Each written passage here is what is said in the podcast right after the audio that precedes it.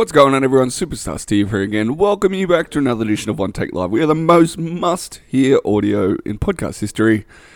And thanks for joining me, ladies and gentlemen. We are on the road to Survivor Series. Uh, what is it? Four days away now? Four days away, I think. Australian time, four days away. Five days. Five days.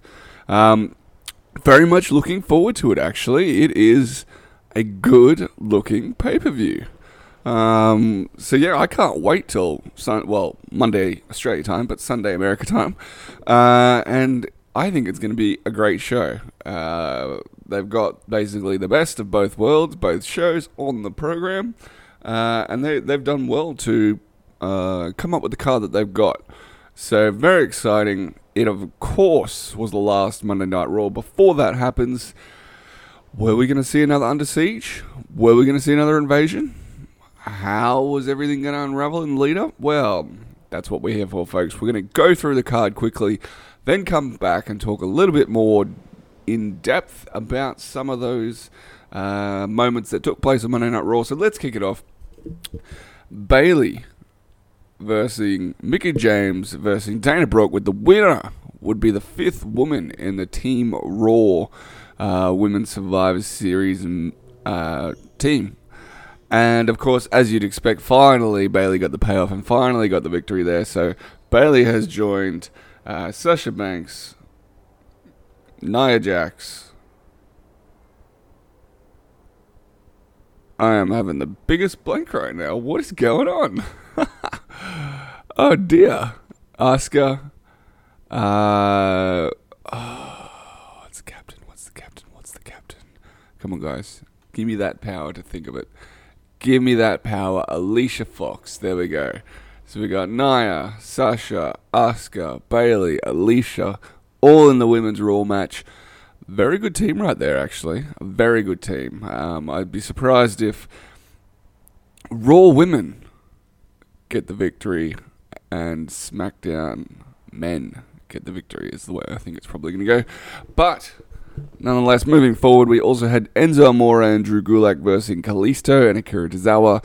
The winners of that one was actually Enzo Amore and Drew Gulak. Um, very surprised there because usually, if you win on the night bef- on the uh, the show before, then you lose at the pay per view, and I just can't see them taking the title off Enzo, especially for Kalisto. Um, but then if Kalisto loses, his character is sort of done. He's lost a couple of times now. So I'm not sure exactly how that's going to go. Maybe we'll see a heel turn somewhere. Um, but yeah, the match was what it was. We had. I love Drew Gulak when he comes out with with uh, Enzo because their promos are just so completely opposite to the to each other the way they talk, which really really comes off comedic uh, and is really cool to watch. Um, just makes me laugh every time. Um, so I love what they're doing there. Hopefully they keep that going for a little bit longer, uh, and we'll see how it goes at the pay per view. We also had Miz TV featuring Sheamus and Cesaro. Uh, as we learnt earlier in the night, it would be those three teaming up to verse the Shield, uh, and what more could you say? Of course, it was going to happen after last week's uh, great shock of a loss by Seth and Dean uh, to lose their titles. But in the bigger picture, you can see where they are going. They needed more matches, uh, and certainly the New Day versus um, the Shield with three on three would work really well. So it was evident why they went that way. Um, moving on. We had Jason Jordan defeating Bray Wyatt by a pinfall. Uh, and then Bray actually attacked Jason after the match, um, giving him a knee injury, which of course is part of the storyline for later on in the show, which we'll get to discussing at length, I think. We also had Paul Heyman and Brock Lesnar in the ring cutting a promo uh, for their upcoming match against AJ Styles. Another huge match I'm very much looking forward to. Um, I'm not sure which way it's going to go. I have a feeling. I'm not going to do it now. I'll give you my predictions on the prediction show. Um, but tell you what, uh, Paul was a little off this week. I don't know what was wrong. If the crowd, I know the crowd. Crowd was somewhat distracted in the middle of it because someone proposed in the audience, apparently. Um, but Paul just didn't seem in his usual promo god self. Uh, struggled a little bit.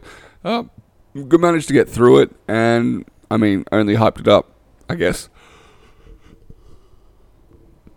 So it was the the Shield eventually defeating Miz Cesaro, oh, Cesaro, Sheamus and Cesaro, uh, as you'd expect, gaining momentum before the weekend. Uh, nothing too out of the ordinary there, so we'll move straight along. Finn Balor and Samoa Joe did team up. Uh, Kurt wanted to test them in their team sense, given last week they're at each other's throats. So put them in a tag team against the club, Karl Anderson and Luke Gallows, and you can only guess which way that one went. Of course, Finn picking up the victory for the team. Samoa Joe not sticking around to celebrate. Off the ramp he goes. True to Joe's heel form, exactly what he should have done, in my opinion. I love the work that they do, uh, and seeing them interact especially with SmackDown Superstars on the weekend, is going to be something special. Uh, so I'm very much looking forward to that. We also had Alexa Bliss cutting a backstage interview promo, basically saying she's going to turn up to SmackDown tomorrow, which is great. Finally, finally, we're going to see someone from Raw and SmackDown. Will she go with backup though? That is the question. Uh, I feel like if she walks into the Lions Den by herself, she could be up for a little bit of uh, a hard time. But I mean, we'll have to wait and see. Hopefully, we can see an under siege, smack, under siege SmackDown because otherwise, it's a complete waste of time. You've got one team attacking the other and no one doing anything else. That's a bit weird to me. But anyway, moving on to, I guess, the main talking point for the show. And this was Triple H entering himself into the Raw five person elimination uh, matchup team. And guess who's whose spot he took? That's right, Jason Jordan. Jason getting that knee injury uh, throughout the show. Kurt threatening to take it off him, saying that he needs someone at 100%. Uh, Stephanie comes out and effectively says, "You know, we're going to make the decision, uh, and you're going to make sure Jordan won't be in that side." Uh, Kurt struggles and struggles and struggles, and eventually Triple H comes out. Big surprise return there. Uh, and gets in Kurt's face and says, If you're not going to make the decision, I will. I am the fifth member of Team Raw. Only then to turn around and give a pedigree for Jason Jordan. Thank the Lord WWE still know how to write stories and st- still know how to G me up every now and then. I thought Jason Jordan got put in this match.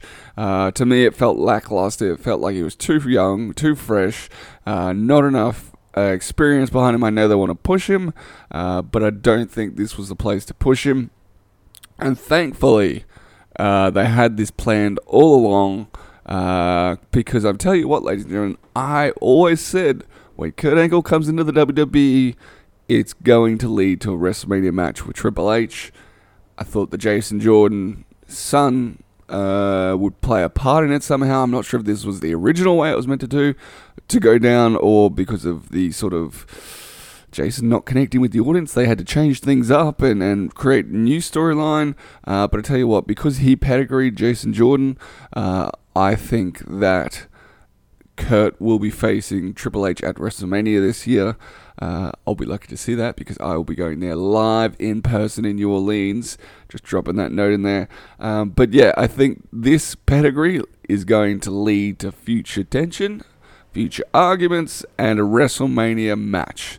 Um, uh, but apart from the WrestleMania segment, what a great way to get Triple H back on the show uh, and back in the limelight, and to give Survivor Series that that that salt and pepper on top of that steak. It was already looking delicious, and now they've just garnished it so nicely.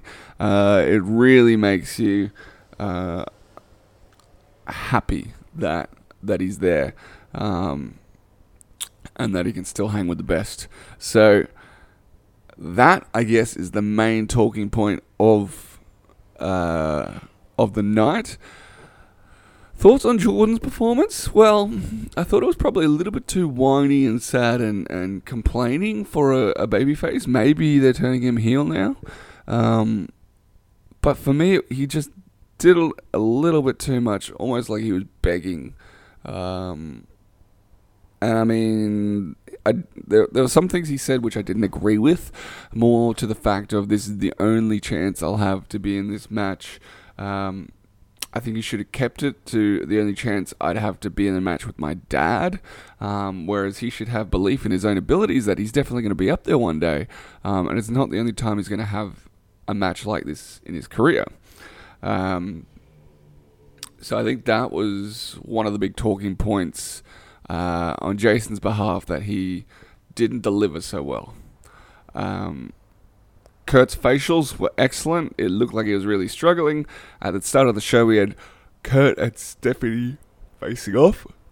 Um, Kurt looked like a defeated man, to be honest, and I don't know if that's the way you want to do it. If if you got your team captain uh, for your show and you're demeaning him to a point where his head is so low that uh, his confidence wouldn't be there to win the match. I think that's the wrong strategy. I think maybe Steph should have come out and said something more to the fact of, uh, yeah, Kurt, you stuffed up, but we're Team Raw. We stick together, um, and we're going to win. And, and sort of try and psych him up rather than try and, um, I guess, shame him or um, demasculate him in front of the whole world.